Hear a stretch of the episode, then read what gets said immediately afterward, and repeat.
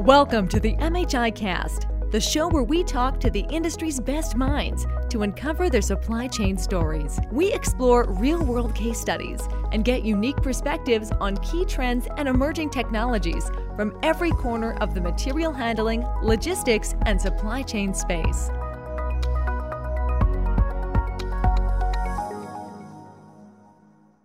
All right, hello and welcome, and thanks for being with us today. This week we're sitting down with Melanie Wise, CEO of Fetch Robotics, and Eric Nieves, the CEO and founder of Plus One Robotics. They're here to discuss the impact of the COVID 19 pandemic on the mobile robotics industry.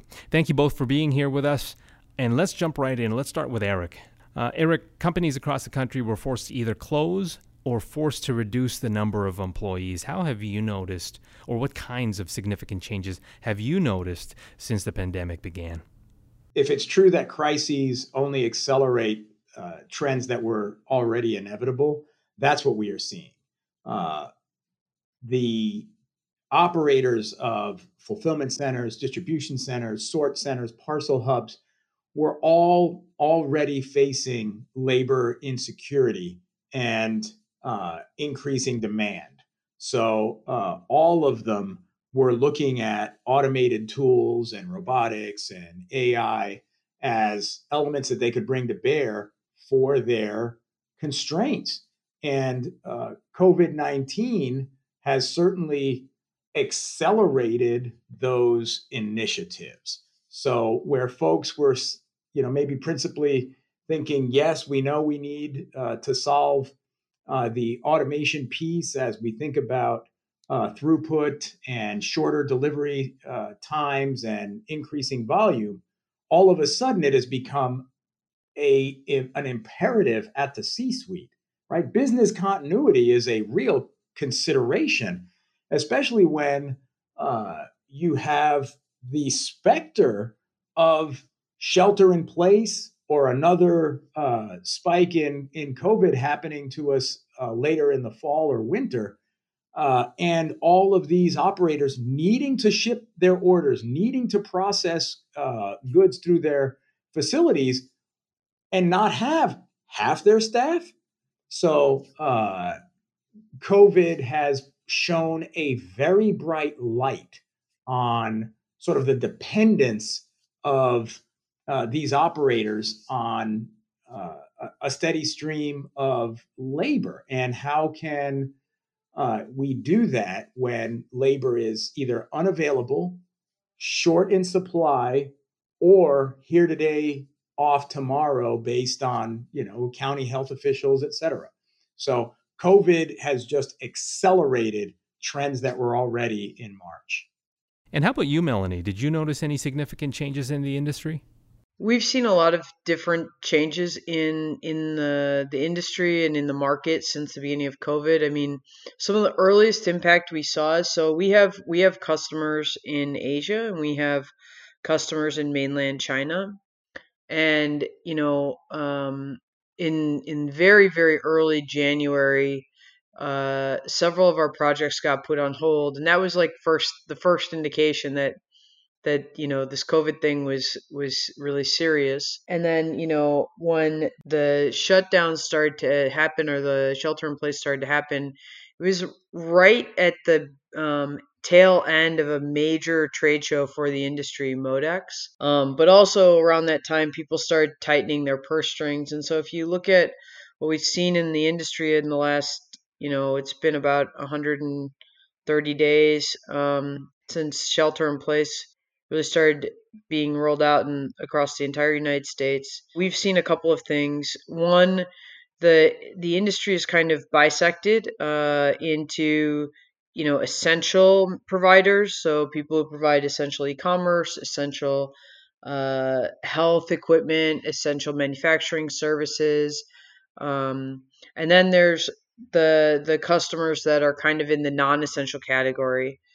Um, and so you know like um, automotive has has been pretty badly hit by by covid and so we we definitely saw immediately that you know the non-essential groups uh, immediately put their automation and just their larger technology budgets on hold um, and started doing furloughs and layoffs Okay, so what about the essential businesses? What effect do you feel this had on them?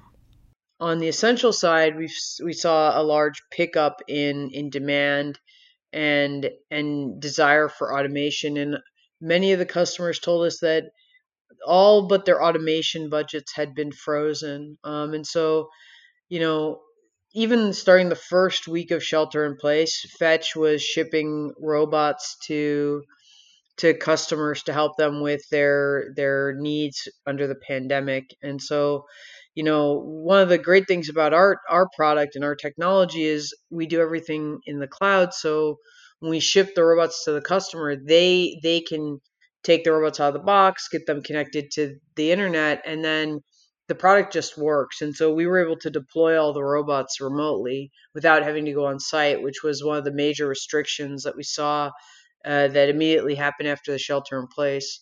But then you know we saw several new sectors really picking up. Obviously, medical devices, but anything related to work from home. So, uh, consumer electronics, laptops, uh, things like that. And then pet food. People, I guess, are buying a lot more pet food now that they're trapped home with their pets.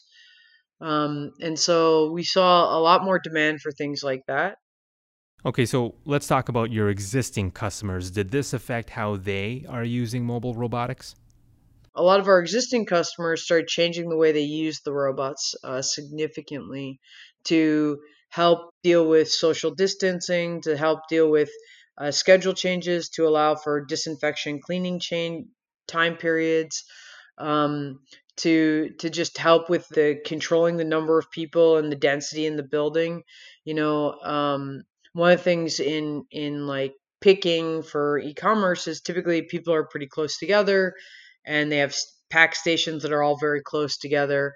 But you know, with social distancing and things like that, they had to spread all of that out, and that really changed what the robots had to do. Hmm, that's interesting. What do you mean by that? Uh, how how did this affect the robots' tasks?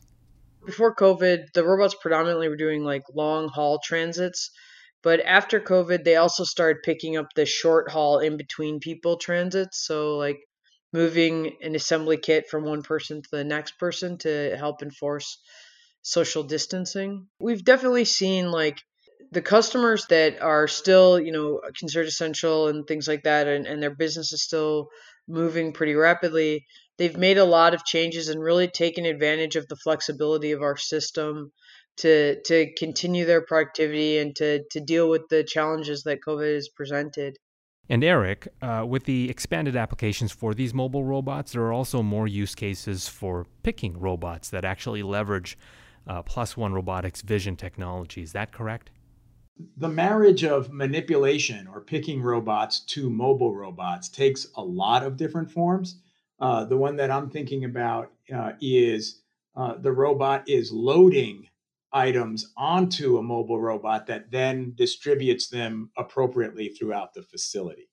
So, uh, previous to the robots having to uh, handle the items, well, then there were certainly people whose job it was um, all shift long to take items from their left and put them on the mobile robot in front of them and see that robot go off and another robot show up and load the next one. And that was uh, their task uh, hour upon hour and uh, using manipulators, robots with vision to do those tasks instead frees up this really valuable human resource with all of its, you know, all of our cognition, all of our intuition, intelligence to go do other tasks within the facility that are higher value.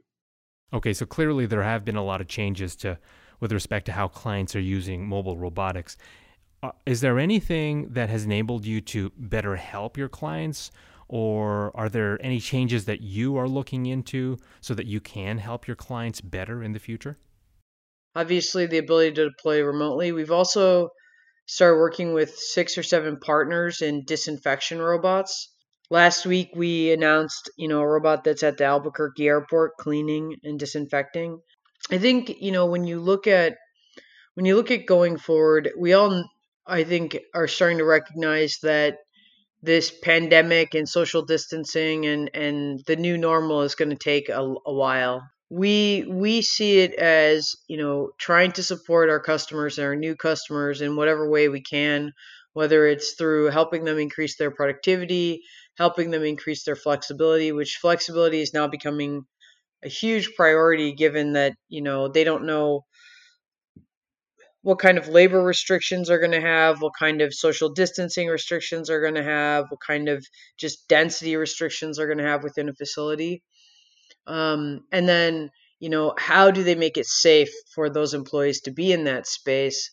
And you know, we're we're working with our existing customers and new customers and new verticals uh, with with the disinfection partners that we have. And you know, we we think that you know some of the solutions that that we're helping to put in the market with our customer with our partners um, are going to be there for a long time um, because it COVID seems to be pretty pernicious, and so you know I think that we're going to be disinfecting for a while, and then you know I think that people are just becoming more aware of you know how how quickly something that seems like just a flu can become this global pandemic. And I think that these disinfecting robots will most likely stick around um, going forward because, you know, we don't know when the next pandemic's going to hit, and the cost of these these uh, automated disinfecting solutions are relatively low cost, but they ensure such a high level of safety that it it it seems like a a zero thought kind of or easy return on investment calculation to make. COVID 19 seems to be rapidly accelerating the need for automation, surely in a variety of areas. Eric, do you think this might be the start of a move towards more lights out operations? Once the robots are out there doing their work autonomously and they're picking items all, you know, doing very well of their own. But then an exception happens. Exceptions are the rule in the warehouse. There is so much variability in the input stream, in the items that need to be processed, that a robot will encounter a scene it does not understand. And when it does, how do you fix that? And I believe in supervised autonomy, meaning let the robot do what it can of its own volition, but when it gets confused, it's to raise its hand over the network and say, I'm phoning a friend right now. Can somebody look at this and help me? And the human sees what the robot sees and says, Oh, well, I guess you've never had to deal with one of these before. And you command the robot from remote. You teach it from remote. And the robot says, Thank you very much, and goes back to work. You may not hear from that robot again for hours, but I can guarantee you, you will hear from that robot again. It's because the warehouse is defined by variability, which is completely different than manufacturing, which is defined by repeatability. So, to get robots that are successful in manufacturing to work in a variable domain means you better have a human in the loop. And that's the, I believe, the best approach to the warehouse of the future. It is a collaboration between robots and people. Where robots work, people rule. That is the other school of thought is wouldn't it be swell if we just had a lights out fulfillment center? No people and just robots. Well, you know what? That would be great, but it's just not going to happen because there's so much variability that there the the the AI approach, the all-in artificial intelligence is coming to save the day for us doesn't really work in the warehouse because you have to attach all of this AI that lives in ones and zeros needs to ultimately affect the physics of the world, right? So uh, that's why the only lights out fulfillment center is still going to have people involved. They may be remote, they may be supporting robots, you know, a thousand miles away in that warehouse, but it is not a autonomous warehouse. It is still under human uh, command. Well, no doubt, big changes to come from mobile robotics in the near future. Want to extend a big thank you to the both of you. Thanks for being with us today and joining us. And for you at home, listening from your home office or perhaps in your car where you are socially distanced and safe, thank you. And if you enjoyed this episode, make sure you hit subscribe so you never miss an episode. Thank you for listening to this MHI cast featuring Melanie Wise and Eric Nieves. At MHI, we never stop exploring new opportunities to help you take your manufacturing and supply chain operations to the next level of success. Thanks for making us part of your professional development journey.